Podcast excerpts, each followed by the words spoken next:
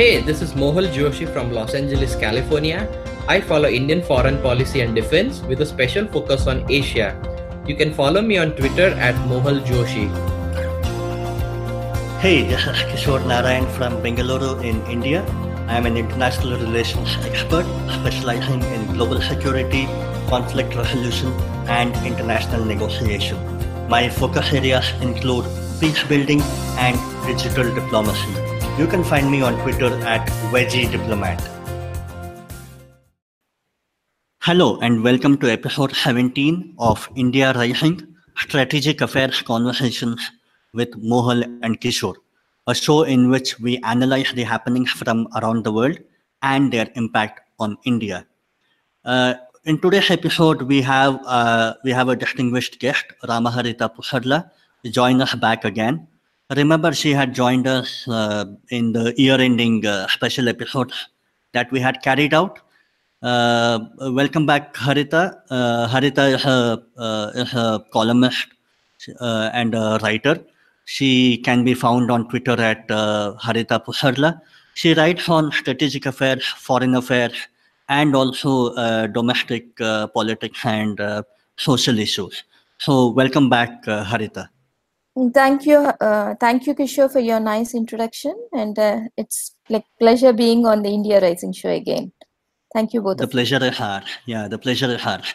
So uh, today, what we will be doing is uh, now that uh, the uh, the term of uh, the current Lok Sabha is coming to an end, and uh, Prime Minister Modi's uh, term is coming to an end, we will kind of look back at how uh, India's foreign policy has been in the past uh, five years, and try to analyze what uh, what happened uh, during these five years and also try to analyze was it good for the country were there any uh, were there any weaknesses or were there any lacuna that uh, could have been addressed better. So it would be a nice roundup of uh, both the positives and the negatives.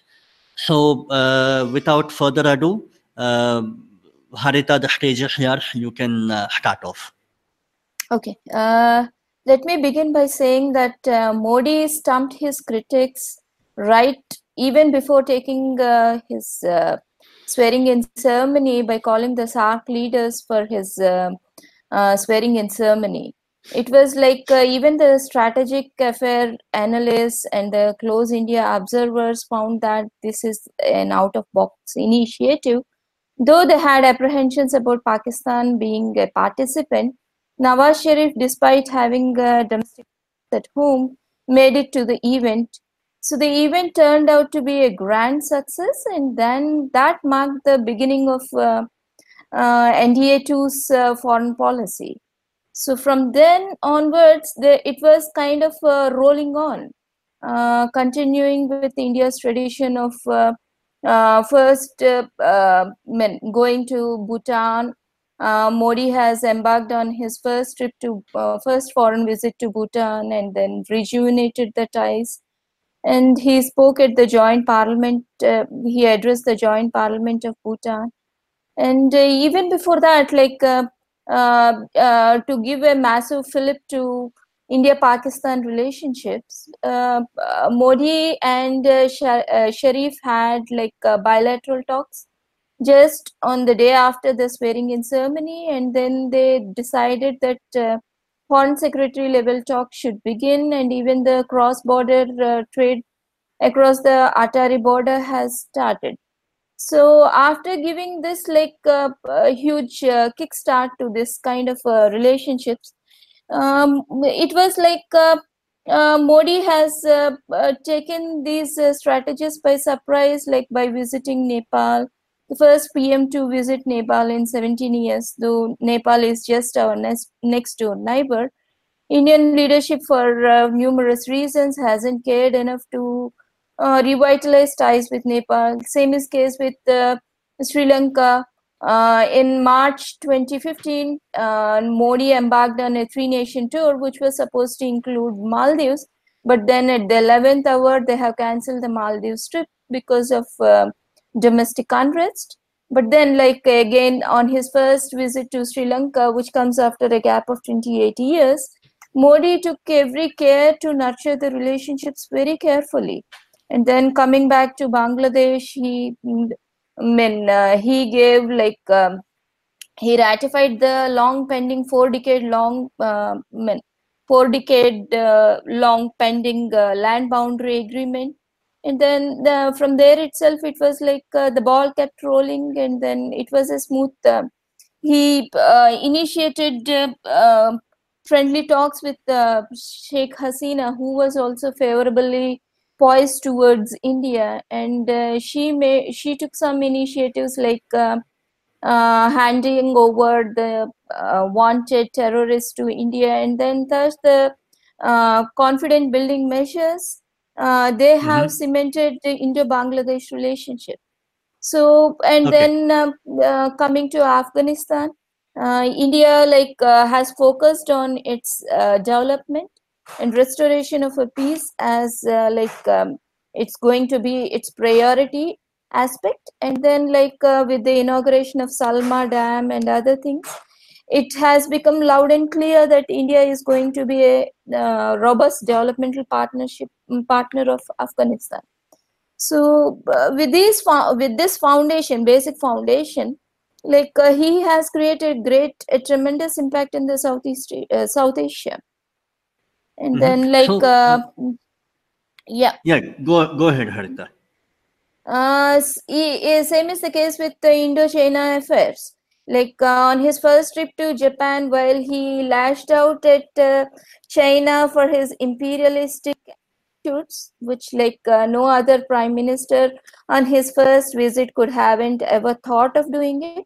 But then he uh, he issued a bold statement, but then hasn't like uh, gone back on that in the sense like he hasn't yielded to President uh, Xi Jinping when he has come to India. Like though there were uh, incursions across the border, he had he has conveyed message to the president that uh, India is not happy with this kind of developments. And soon, like uh, within three days, all those incursions, like uh, everything we have, uh, were settled very smoothly. And then they have initiated, like um, taken up this issue of um, uh, allowing Indian pilgrims a safe passage to uh, uh, Kailash Manasarovar. So these were like the kind of uh, steps which uh, uh, Modi has taken or like the Modi government had made put in lot of efforts to like just nurture the relationships and cultivate good ties with the nearest neighbors or the immediate neighbors and thus he has unveiled uh, men uh, so to speak, in uh, um, in 2014, he has successfully unveiled the neighborhood first policy. Mm-hmm. So, uh, so when I when I listen to uh, you bringing out all these points, I kind of get a feel that uh, Modi's foreign policy was not uh, was not designed to have a five-year window, but rather to have a larger five plus year window, probably a 10 year window uh, to have a robust uh, foundation. So, uh, whatever you say uh, makes me think that this is just the beginning in terms of uh, strengthening the ties between India, Nepal, India, Bangladesh, uh, even India, Sri Lanka, for that matter. So that's the that's the kind of sense I get. Would you agree to that, Harita? Yeah exactly it is like uh, he has laid a foundation so he mm-hmm. hasn't anticipated uh, the um, uh, hiccups which are going to come but then right. he with uh, he had a pragmatic vision uh, that mm-hmm. india's uh, relationship with the immediate neighbors are going are the key if it has to really establish itself as a responsible power in the yeah, South, it, uh, South Asia. In a way, that was obvious, right? Uh, when you have uh, China uh, lurking in the in the background, you would know that you would always have a complex equation rather than a simple equation, uh, even in even in case of bilateral relations. Uh, however, I think what was pertinent at that point in time was to have a strengthening of the relations, ensure that there is no trust deficit between the two countries and hope that China would go away, uh, either either the, either forcefully Yeah. or otherwise. M- m- more than Um, all like uh, i just want to emphasize one thing it's like india has come out of that shell of strategic inertia so Mhm, uh, mhm. that was the Mhm. thing uh, that was the like uh, what should i say like uh, the greatest thing which modi has done like overcoming that strategic inertia timidity and diffidence so Mhm. uh, So- that marked the beginning Okay. So Harita, uh, uh, like you very well put out all the positives of the neighborhood first and uh, uh, the increased engagement with uh, other countries, including those in the Middle East and uh, elsewhere. So, what do you think were the the things which could have been the negatives uh, during the last five years and the failures during the last five years in context with the neighborhood and Middle East? yeah uh, uh, what i can say is like uh, india uh, to begin with it has started off on a positive note but then uh, it couldn't foresee the kind of uh, reaction which the countries could have had. Like uh, coming to like um india nepal um, downturn in events. Like uh, while india nepal relations touched a new high after uh, prime minister modi has rushed all the uh, secu- uh, security apparatus or rescue and relief hab- mm, uh, apparatus just 3 hours after nepal was hit with an earthquake. But then that kind of a momentum india has failed to sustain. Okay? Uh, th- that was a huge like kind of a great uh, what do you say great goodwill gesture which as a bigger neighbor should have done to a smaller neighbor. But then what happened is like uh, maybe like people cite that uh, indian media had a role in like uh, irking the uh, nepalese domestic sentiments through like uh, through their broadcast and all that. That was one aspect of it shortcoming of uh, rushing um, our rescue forces and all that even uh, timely intervention. But then that couldn't like really build up that uh, goodwill gesture. Uh, and then just months after that when pa- uh, nepal wanted to uh, promulgate its constitution the skirmishes between the nepalese people like people living in plains and then madeshis has added up to this kind of a, uh negative sentiment which was just uh, blossoming what what i mean to say that the indo nepal blockade and then uh, which uh, led to like uh, uh, uh, preventing like uh, which left nepal high and dry because like uh, they were grappling for uh, fuel and essential food Mhm. supplies and all those things I think the So- statement coming out from uh, MEA during that time also did not uh, help the help matters.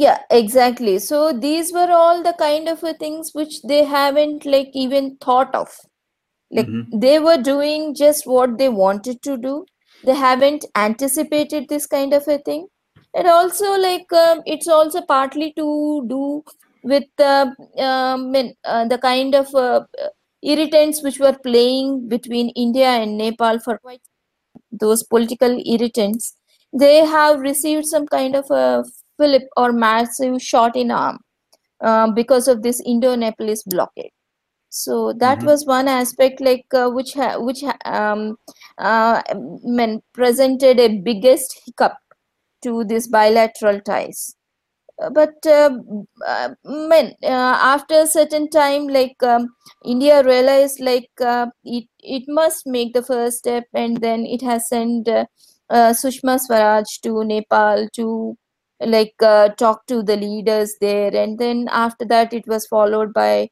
a nepalese prime minister's visit to india which has kind of like stabilized the indo nepalese relationships to an extent uh, so that was one phase of it. But one hiccup which i can like uh, really say that uh, india should have uh, done really better. And uh, barring that like um, uh, Sri Lanka and Bangladesh, India was like kind of having a good relationship. Mm, but uh, in between between Sri Lanka and uh, Bangladesh, I must say that in Indo-Bangladesh uh, uh, relations were having a smooth sail, and both Agreed, leaders were yeah. having a kind of an um, mutual understanding about how they have to go ahead and take the relationship forward. So, Yeah, I think but when- Bangladesh has been a real uh, high point for Modi's uh, foreign policy. exactly, so- exactly. So Kishore, coming to you, I mean that was a Mhm. good summary of the neighborhood. Uh, let's look at the the big powers or the great powers, as they are said, like U.S. and Russia. So how Mhm. have we fared on relations with uh, U.S. and Russia? Can you go through them one by one? Mhm. I think, uh, yeah, I think I'll uh, start off with Russia uh, and then uh, talk about the US. Mhm. Uh, Russia, I think uh, India had uh, nothing much to lose. India had uh, uh, India was continuing its uh, strong bilateral relationship that it had with Russia. However, due to geopolitical changes that were happening around the world, India India was seen to be slowly drifting into the US bloc, although not officially. Uh, and that kind of uh, had started creating a vacuum and a trust uh, deficit. And uh, this uh, helped uh, Pakistan, which was not in, uh, which also uh, started having trust deficit issues with the US, uh, for Pakistan to uh, cozy up with uh, Russia. So you now saw Russia playing uh, playing a balancing game between uh, Mhm, India and yeah. Pakistan.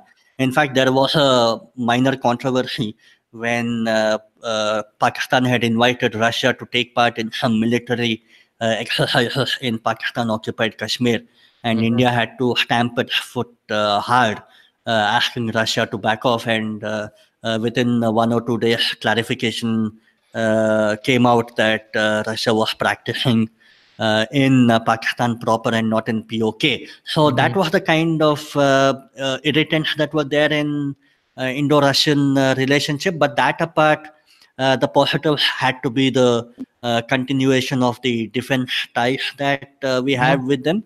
Uh, the purchase of the uh, S-400 uh, uh, missile shield uh, system, uh, which uh, India went ahead despite uh, stiff opposition from the US. I think that had to be a high point uh, in terms of negotiating capabilities between uh, Modi and Putin, and also continuation of the annual dialogue between um, uh, uh, India and Russia at the highest level. That also continued.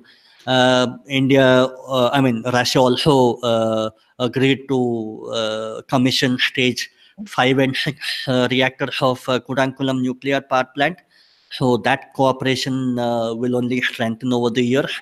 And uh, another another interesting point was that India and Russia would uh, join hands together to develop a nuclear power plant in Bangladesh. Uh, so that again would be a three-party uh, three-party uh, deal, but that would actually help India also to strengthen its own Make in India program. So all in all, uh, Russia had, uh, I mean, Russia-India relations didn't have too many negatives, but uh, just that uh, the, the the friendship also didn't go along uh, uh, too well. So I think it was some kind of a stable relationship. I think I would give I would give that uh, And uh, uh, for the relationship. a couple of points I want to add. So even on the defense side, the S400 is the biggest thing that people uh, usually it's in everybody's memory. But also Mhm. don't forget that we uh, agreed upon the three billion dollar lease for the Chakra three, the Mhm. SSN uh, submarine, and also the four uh, uh, uh, guided missile frigates for the navy, two of which will be built in Russia, and two of two more which are going to be constructed in a shipyard in uh, Goa. Yeah, and Right. uh, another thing is also the energy cooperation. Yeah, that's a good um, point. I think good we started to energy import. cooperation Mhm. and also this uh, India and Russia agreeing to have a joint exploration in um uh, North Arctic Sea uh, and in the regions of uh, Siberia and things. So these are the latest additions to the Indo-Russian relationship because, like, um, uh, given like uh, uh, Russia's uh, inclination to drift towards Pakistan, uh, after it got uh, alienated by the West, it has jumped into China's orbit, and then, owing to its levitation to China, it has become closer to Pakistan. At this end, uh, some of the old ambas- old Russian ambassadors believe that, like, uh, India, uh, Russia shouldn't lose its uh, strategic um, advantage it had with India, and so they started exploring various other avenues where India and Russia together can enhance their cooperation and take the strategic partnership to a new level. So, under this, they have given a uh, lot of emphasis to trade, increasing uh, economic cooperation. Another is uh, uh, space uh, space cooperation science and, and uh, in uh, uh, skill development science and technology and besides the energy cooperation and also the joint exploration in non- in north arctic sea so these were all Mhm. the various uh, avenues they thought like uh, which if added to the existing strategic cooperation can enhance uh, and help in developing a robust strategic partnership between these two uh, traditional allies or like traditional friends what whatever you can say Yeah, I Uh, think yeah, the, in the addition- relation. yeah. Sorry. Yeah, in addition to that, uh, Mohal, so uh, the other point was uh, how uh, Russia allowed uh, India to become a, uh member of the SCO, Shanghai Cooperation mhm. Organization. Uh, that happened uh, simply because China also allowed uh, Pakistan to join in. Uh, be that as it may, uh, this is a good uh, entry point for India to uh, to join and discuss about uh, security and uh, strategy issues related to Central Asia and uh, and uh, Eastern Asia as well. So I think it's a good help that uh, we got from Russia at a timely, opportune moment.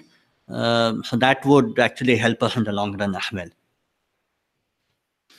Yeah, I think the relationship, uh, as mentioned, has been pretty sort of. I mean, I wouldn't say like one dimensional, maybe like two dimension. I mean, it's not two dimensional. It's like one dimensional with energy and defense. So expanding it to other avenues will uh, strengthen the relationship for sure. hmm Yeah. Okay. So quickly moving on to uh, the US now. I think uh, when uh, Mr. Modi uh, came into power, uh, India had already started uh, befriending US in more ways than one. Trade was on the on the upswing. The nuclear energy deal had already been si- had already been signed with the US under Mr. Manmohan Singh and uh, India uh, was was anyway a key player in uh, Afghanistan.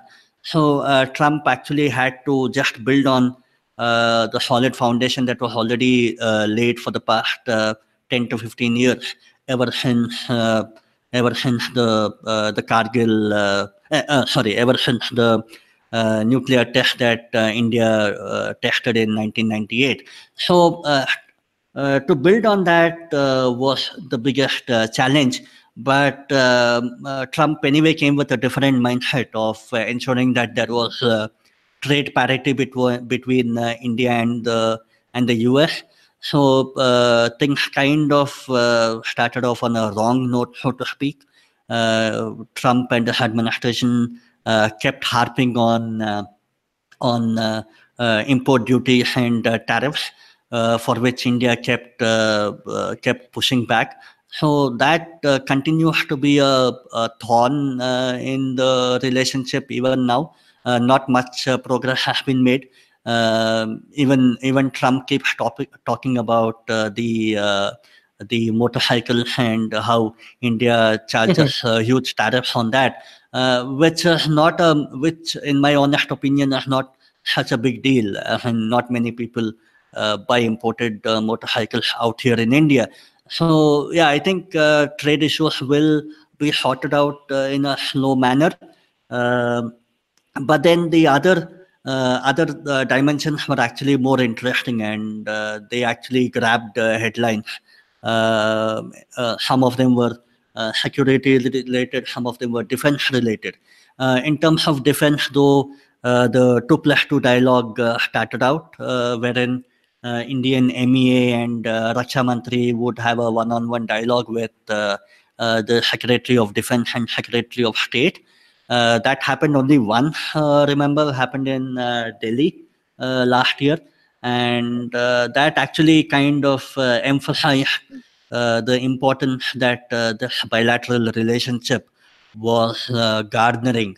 And even in terms of defense matters, uh, there was a LEMOA agreement wherein uh, the two countries could uh, use each other's bases uh, to train or to or to um, help their naval vessels uh, main, uh, have a periodic maintenance or even normal refueling and things like that.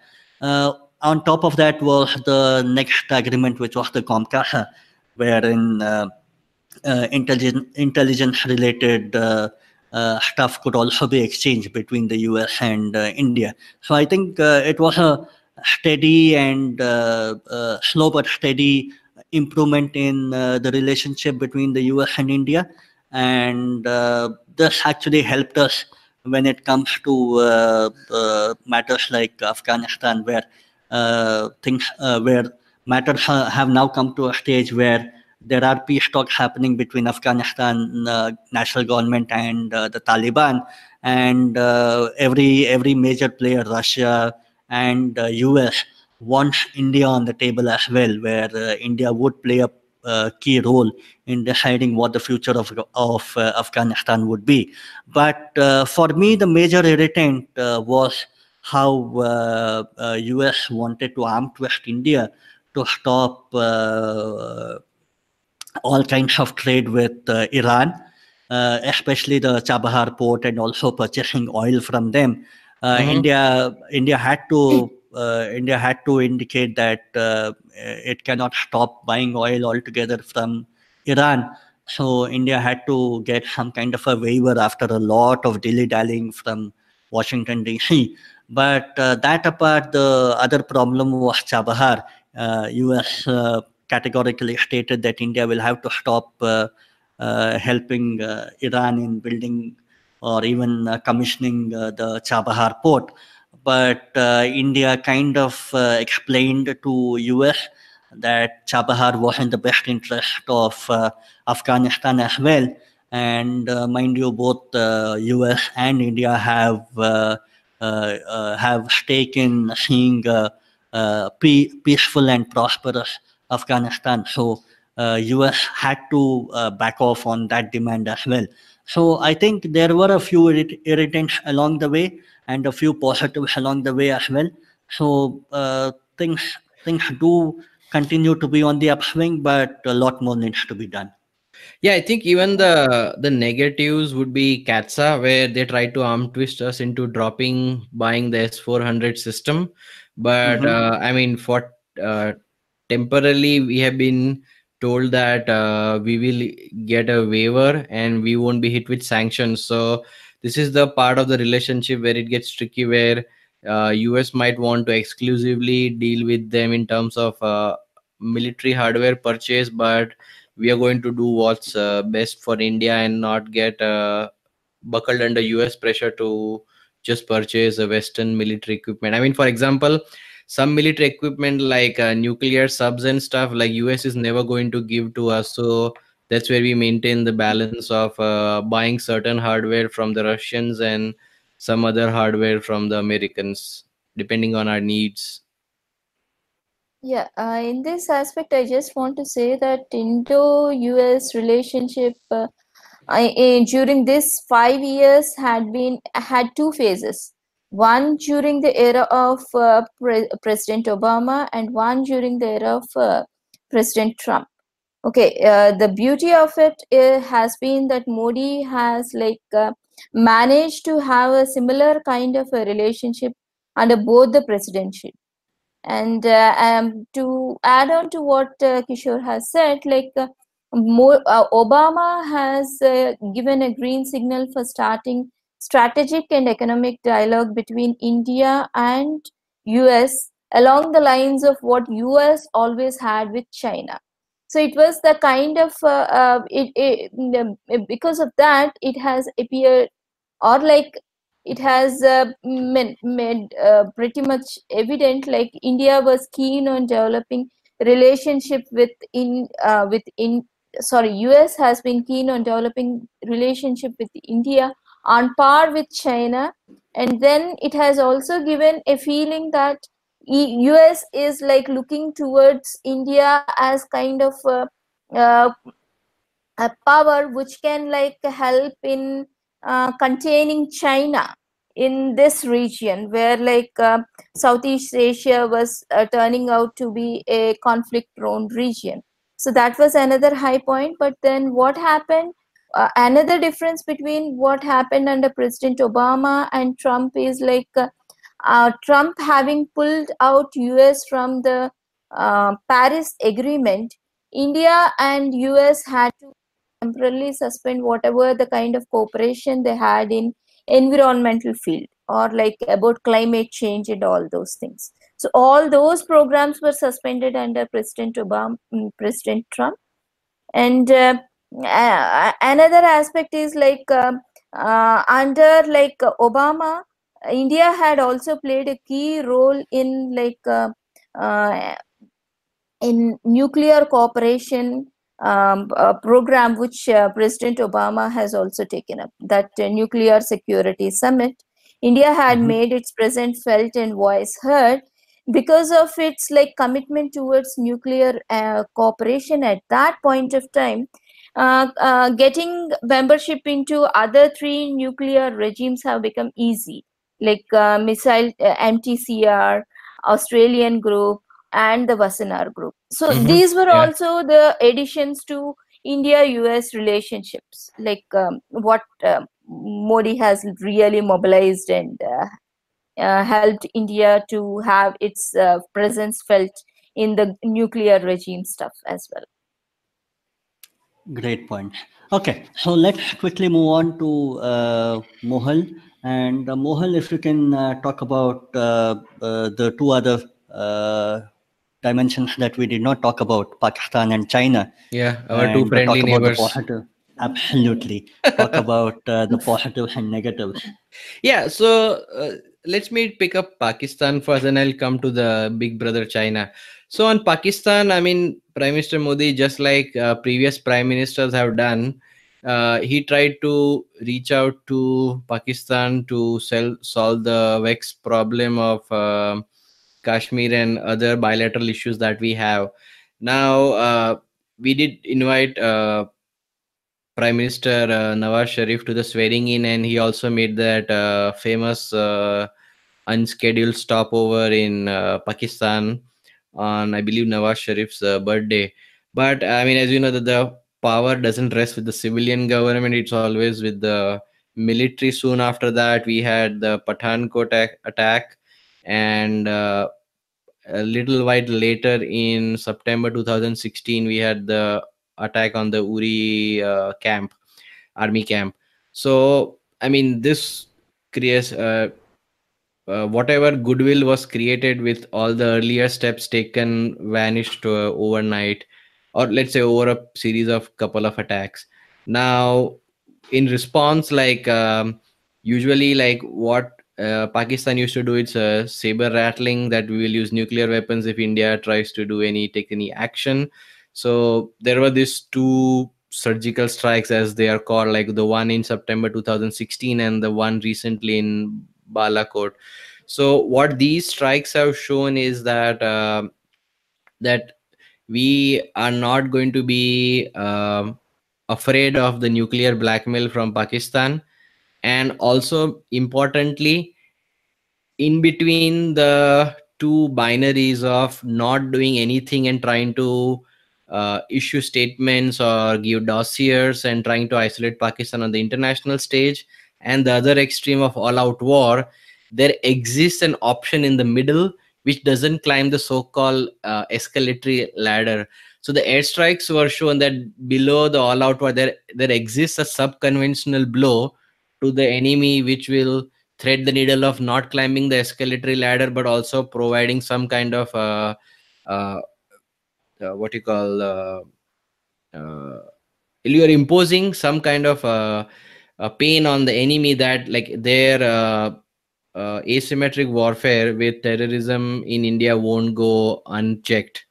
So this was an important uh, step. I mean, even the, the same thing was exists uh, had been uh, repeated uh, in Balakot, and also we see Mhm. that there is a lot of tension at the border right now. So what I had like mentioned in one of the earlier podcasts that we need a full spectrum response. We cannot be in this continuous outreach and outrage cycles where we have outrage cycle we put pressure on pakistan and then we let off the pressure where they get a chance to uh, get off so what we need is we need political economic uh, and uh, military pressure on pakistan where they're having a lot of economic issues to make them change their behavior now uh, this uh, strikes might not change the behavior overnight but at least it could guide them towards realizing that there has to be a cost imposed to these uh, attacks So yeah, let me ask you a question there, uh, Mhm. Mohal.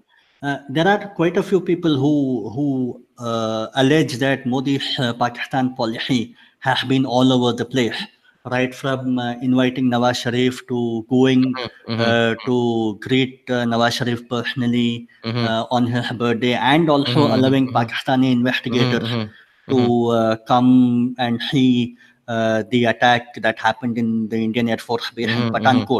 So, uh, from that extreme to uh, conducting surgical strikes not once but twice, and also uh, and also uh, uh, re- retaliating uh, on the line of control with a heavy-handed approach, uh, and uh, adopting a muscular policy as well.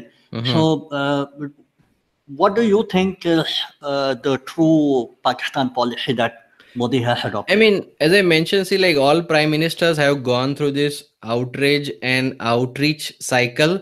So it's Right. no different that everybody has made an honest attempt, like even Vajpayee or even uh, Dr. Manmohan Singh, everybody made the attempts, and I'm pretty, pretty sure, like even the prime ministers before. Uh, so, I mean, people can make that claim that it has been all over the place. I mean, I agree that maybe the uh, letting the Pakistani, um, I mean, uh, people on the Pathankot airbase was not a good Right. idea in hindsight. So, what I think is needed is uh, there wasn't a, this full spectrum response where you push them on all ends. Now, just having military strikes is not the solution. So, what I we want is a continuous uh, no holds barred pressure on all fronts then only you can change the behavior of the enemy when you push them over the cliff with pressure on all sides what i fear is that let's say if the prime minister gets re-elected or a new government comes in we should not let off the pressure saying okay you know what? Uh, uh, there is a change in policy and we begin a new cycle of outreach because the deep state unless uh, unbearing pressure is put on them they won't uh, change their behavior. So i mean that, that's my point. So yeah, so yeah i mean there, there has been some change in policy for sure but i mean that's what all prime ministers have done. And yeah maybe a little bit more pressure could have been put from the front but i mean now what's i think what important is like what we do going forward whoever comes to power. I kind of agree when you say uh, uh, full spectrum uh, response, and it has already started in more ways than one. Uh, SAARC, for uh, for all practical purposes, is almost on its deathbed, and we Yeah. won't see it uh, uh, coming back again in the near future unless until a miracle happens in Pakistan. And uh, beyond that, the FATF and uh, the UNSC uh, push that uh, we are seeing where all the other major powers are kind of helping India's cause uh, against it uh, uh, Mhm. for its fight against uh, terrorism. Uh, and also India talking about uh, using Hmm. uh, the complete share of Indus water Mhm, uh, that is uh, that is Yeah, I mean- uh, under its share. Yeah, uh, yeah, just to like, sum up. just one point harita before you can jump in. So what my fear is that many times like we might just pat ourselves on the back be it this government or the next government said oh we we just did military strikes in pakistan. We gave them a befitting response and like i mean some of it might be obviously political in nature but then we cannot sit on our laurels uh like post the election and say you know what? We did very good. We need to keep working day in and day out to keep the pressure on. We cannot take our foot off the pedal. Sorry harita. That, that's my point with pakistan. Like we cannot Yeah. be self congratulating and saying okay you know what? Uh let's back off the pressure now because that will just bring it back to square one No, I just wanted to summarize in a one point, uh, one line saying that like uh, to start off when Modi has started off his tenure, it was like Pakistan were having all cues in its hands to meddle with India. But uh, coming to the end of his tenure, it appears as if India is having an upper hand over Pakistan. I I am pretty. I mean, I totally agree that India cannot rest back or like uh, um, uh, mean, ha, uh, uh, sit back enjoying this having this self congratulatory kind of approach. But to begin um, but we need to acknowledge that india is now having an upper hand over pakistan having exposed it internationally. Uh, this kind of uh, men people coming uh, men France forwarding U- India's UN resolution of proscribing Masood Azhar and things like that were unheard of earlier. So it's like uh, India is slowly taking an edge. So that's what I just wanted to. Yeah. Mhm. Okay, Mohal, can you quickly move on to China now? Yeah, so I mean, see, like as of today, obviously the big issue is with Pakistan, but I think that should not distract it from the fact that our main strategic challenge going forward is not Pakistan, but it's uh, China. I mean, it's like, I mean, as I've said before, I guess in the one of the earlier podcasts that Pakistan is like a rash, like you know, which you will never get rid of. It will suddenly flare up from time to time, like after it did after the Pulwama and Balakot incidents. But like China is a slow moving cancer which is going to kill you silently over a long period of time. So China is the main strategic challenge uh, for India. Now, in the beginning, I mean, Modi did invite uh, Xi Jinping to uh, Ahmedabad and they did have uh, talk, but at that same time, we had incursions into Ladakh. So that did Mhm. show like the two-faced nature of uh, Chinese diplomacy. Now, China today is like five times bigger than India, and uh, they would want to throw their weight around and not consider India as a equal, and they want to um sort of uh, show India their place. Now, the Doklam or the as some said Dolam was a great incident where they didn't expect India to provide a strong response. I think what used to happen is under the previous governments, the army obviously used to stand firm, but there wasn't the same level of political backing which was there uh, this time. I mean, if you remember one of the uh, incursions in like under the previous government, I think uh, one of the ministers had mentioned it as an acne on the face, which was kind of uh, ridiculous uh, to put it in that way. But I think that was a good way that uh, the Doklam, like we stood firm that uh, we won't allow our red lines to be crossed, and uh, we stood in in um uh, against Chinese uh, all kinds of like psych psychops and uh, media warfare where they used to continuously berate us and say we will remind you of uh, the 62 war. And uh, but we quietly did a good diplomacy in the background. And also uh, it was good that all the political parties in india didn't speak a word about it. I think this is an incident. I think in international relations school should be taught in the future of how to respond to like a crisis where the political class is practically silent and we use backroom diplomacy versus let's say fighting or other means to resolve disputes. Now uh, with China, like I mean, eventually, like the relationship do, did take a nosedive after the Doklam incident, um, and then eventually, like uh, we realized that like it wasn't working out for us, and neither the the Chinese who were dealing with other pressing issues such as North Korea and the trade war with US.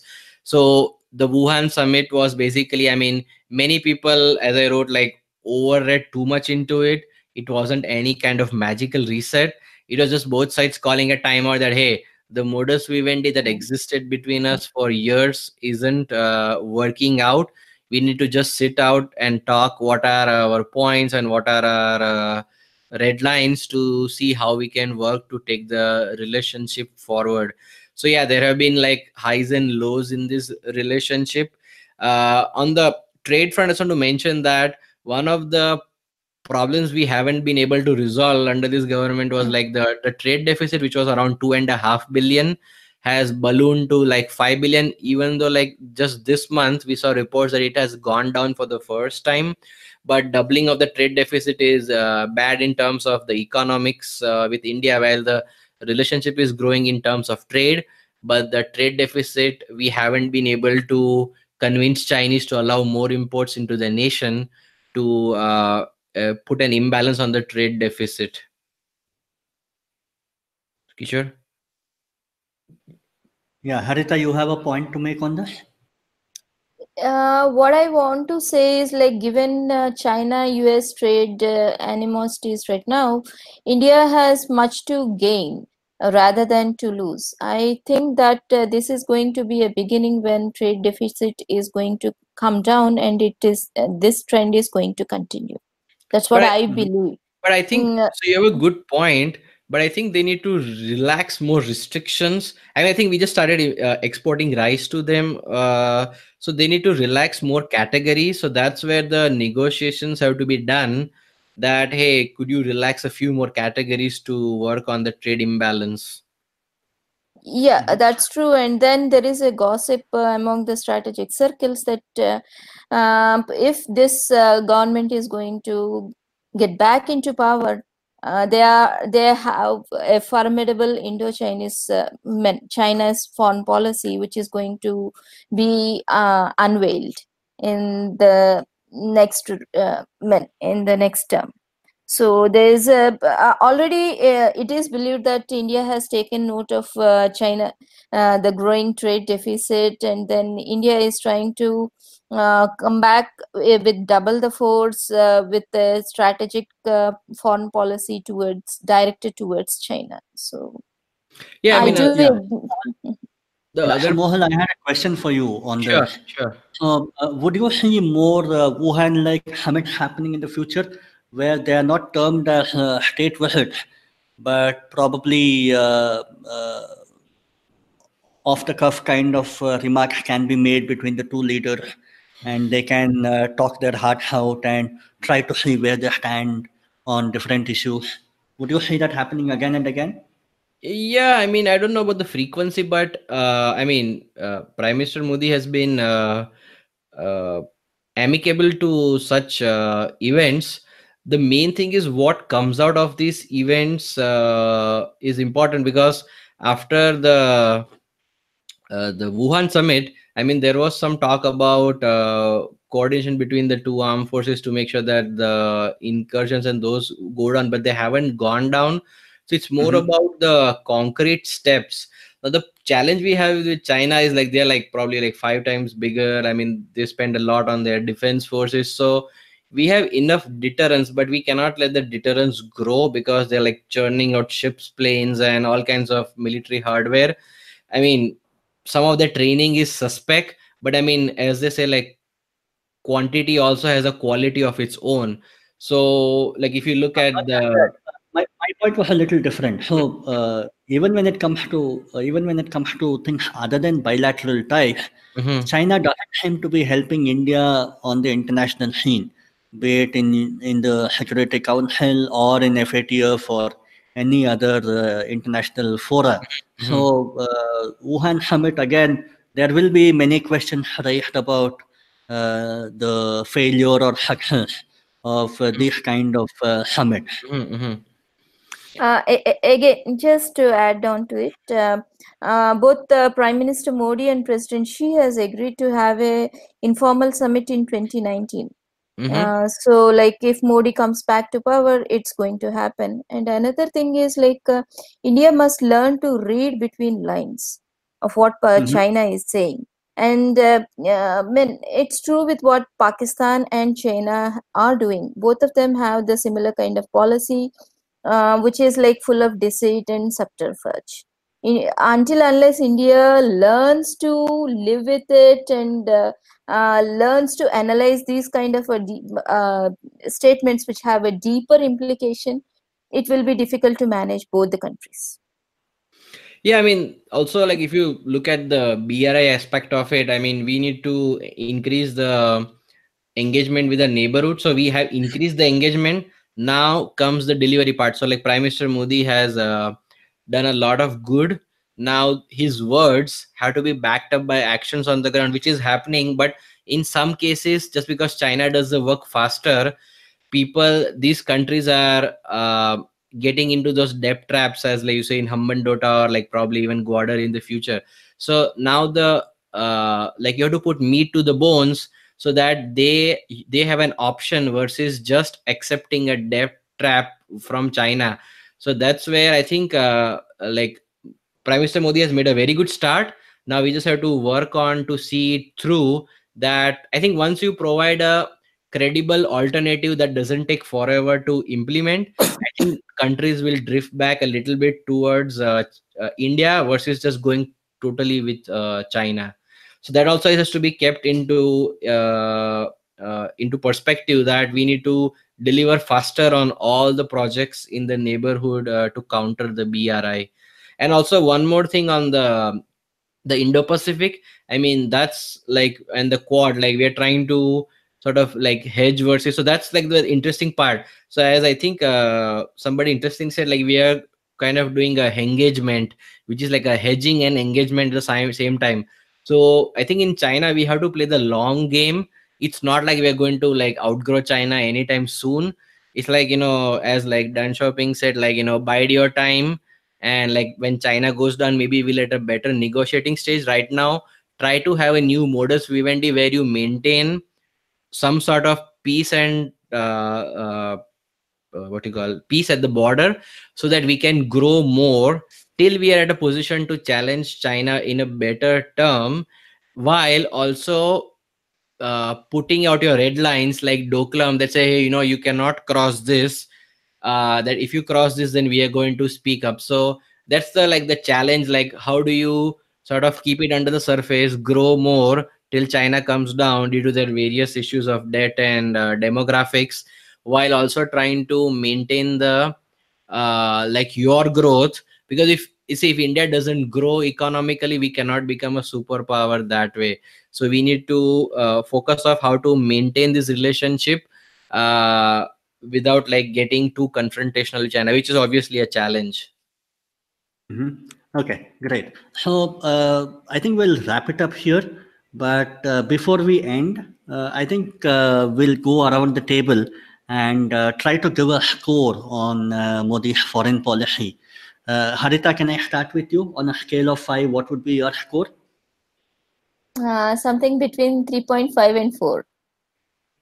Okay. Uh, Mohal?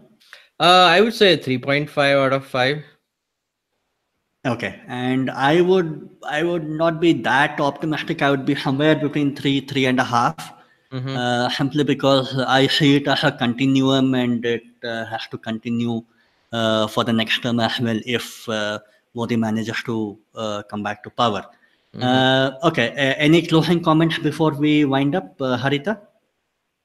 Yeah, uh, what I want to say is like uh, Modi's proactive and pragmatic foreign policy has given a uh, new push to India's position, like uh, uh, um, and to its its pursuit of uh, uh, putting itself as a raising and responsible power uh, in South Asia.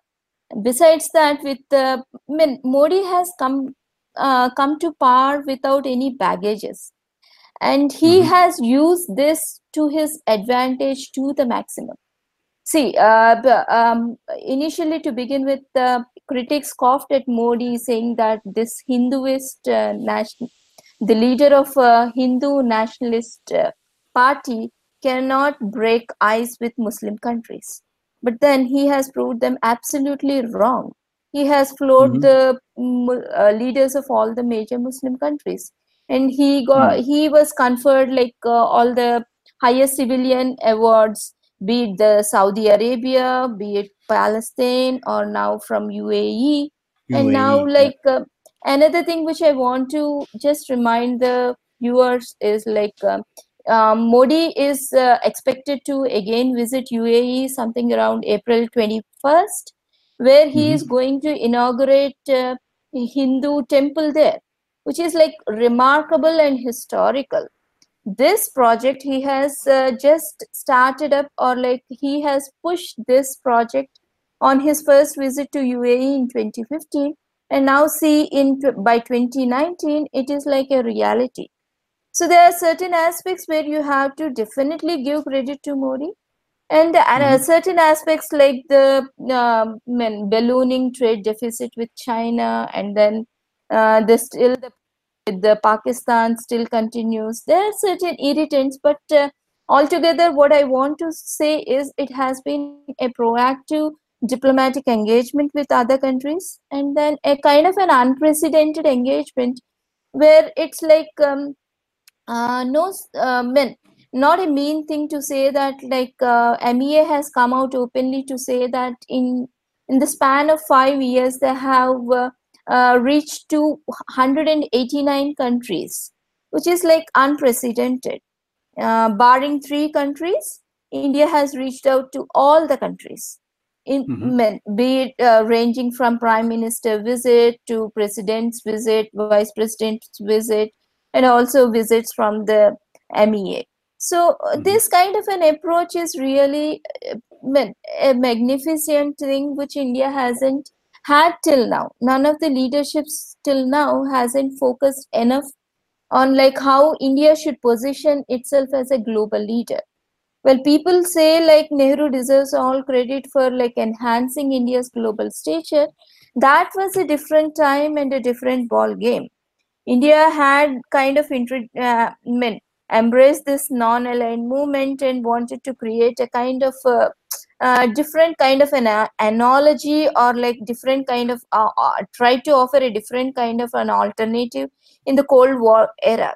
But in post-Cold War era, when countries are really looking forward to have a mul- multipolar world, India is contributing immensely towards that, and I think like men, it's not like profuse covering uh, praises on Modi, but then we need to give due credit where it is, and also like um, uh, men, it, it it's not the end of it, and India must um, sustain this momentum, and until unless India does that, it will not i its own existence will be at stake in the sense like uh, uh, india is now uh, coveting respect from other countries by standing tall uh, or like uh, by not giving up during the doklam standoff so that has been deeply um, ingrained in the uh, minds of smaller countries especially southeast asian countries which are looking forward to india as like a new power or like Mhm. um, a benign power whose growth Mhm. is going to be helpful to the neighbors around so Mhm. it's the thing that india should pick up all these things and then should move forward with this kind of an approach towards its smaller neighborhood when once it wins the hearts and minds of uh, immediate neighborhood india is definitely going to have a mean, a great uh, future ahead, or like uh, uh, given its demographic advantage, huge diversity, syncretic culture. Uh, this is the way, like uh, I must say, Modi has uh, shown a way or sh- has given a path along which India should tread so that it can uh, um, re- uh, realize its like uh, potential. Thank you. Mm-hmm. Mohan, uh, you share the same optimism as uh, Harita? Yeah, so I think um, the current government has brought activism to the foreign policy, which was missing for the some time, especially under the end of the previous government. Also, I mean, we have broken some of the old shackles of uh, like strategic or, or, or non-alignment where like we couldn't move closer to the us uh, just because there was a lot of opposition to LEMOA during the upa years so modi like no longer constrained by this old school of thought of being perfectly non-aligned understood that LEMOA doesn't lessen india's strategic autonomy so there have been a lot of examples where uh, we have grown closer to us because of the increasing uh, uh, threat from uh, china I mean, the main goal still remains like uh, how to grow economically, and that's where the increased engagement with uh, rest of the world would come into picture. Um, one more comment is like, uh, I mean, there have been a lot of positives and obviously some negatives during the term, but overall, it's a fairly positive uh, term. Uh, I mean, the goal here was to give a, give a realistic picture of the overall policy, which has been mostly positive. I mean, the assertive policy, we are seeing the positives from this in terms of uh, increased engagement from all around the world. I mean, one of the examples would be the overflight over Saudi Arabia to Israel, which would be impossible mm-hmm. for any other uh, region. So, while managing to balance Iran and uh, uh Saudi Arabia, and US and Russia. So this activism has brought, uh, like the, as they call the soft power. So we has increased the India standing in the world, uh, which has seen like during the Balakot airstrikes that practically nobody supported uh, Pakistan's position and everybody asserted India's right to self-defense by striking terrorist targets in Pakistan. So the hope is that uh, I mean we uh, learn from like the things that didn't go well in the first term and build on the multiple set of positives that were seen uh, which can be carried forward towards a uh, second term uh, hopefully so i would say mm-hmm. summarize with like it's a good start but uh, since we have the big strategic challenge from pakistan and uh, china uh, we would have to work very hard over the next 5 years whoever is in power to make sure that we gain in terms of uh, balance versus both the nations. So good start, but much to do, I would say, in summary. Mm-hmm. Okay, uh, I would actually look at it from a different lens altogether. So, uh, in the context of 2014, uh, Indian uh, policy paralysis and uh, inward-looking uh, mindset, I think uh, Indian MEA and uh, the PMO started uh, reaching out to Indian diaspora all around the world, uh, trying to take them into confidence. All those uh, operations where they had to bring back labor labor force that was working in troubled areas in Middle East actually helped India gain a lot of brownie points, not only among its own uh, population, but also around the world, where India uh, was considered seriously for its humanitarian efforts.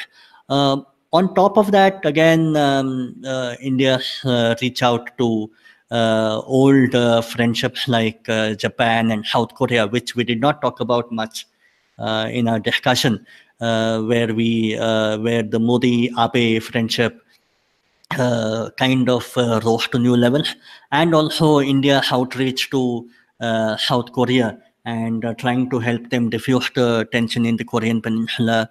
And I think all these subtle efforts has uh, really helped uh, matters for India. And I think to summarize it, India's India's emphasis that it is a global player, it is a emerging global player, and it behaves like one was actually the uh, the highlight for me. Until now, India was claiming that it has a rightful place at the high league table, but it never acted like one. But I think in the last five years, I think that was the difference that we could see, where India actually played its part even in even when you take the example of the Solar Alliance, where uh, India actually uh, agreed to a uh, agreed to a quicker deadline of cutting down on its uh, on its uh, coal emissions, and at the same time also setting up ambitious targets for uh, uh, solar power generation. So I think in all these respects, I feel that India actually played its part as an emerging global player, and uh, only time will tell as to how India would maintain the tempo and uh, continue with the good work that has uh, happened in the past five years. So I think that would be my assessment. Uh, I think we'll uh, wrap it up here. I thank you, uh, Harita, for uh, making uh, taking the time out and joining us once again. Uh, it's a pleasure to talk to you uh, as always. Thank you. Thank you so much. Yeah. So uh, that, dear listeners, uh, wraps up today's episode, where we uh, kind of covered uh, Modi's foreign policy uh, in the past five years and uh, how it has helped uh, Indian strategic and uh, uh, strategic standing around the world. If you have any topics that you would like to hear about, do let us know. But do remember that they need to be directly related to Indian foreign policy. Uh, to continue hearing about such uh, interesting topics, do subscribe to our channel India Rising wherever you are listening to us. Until the next episode, this is Harita, Mohal, and Kishore signing off.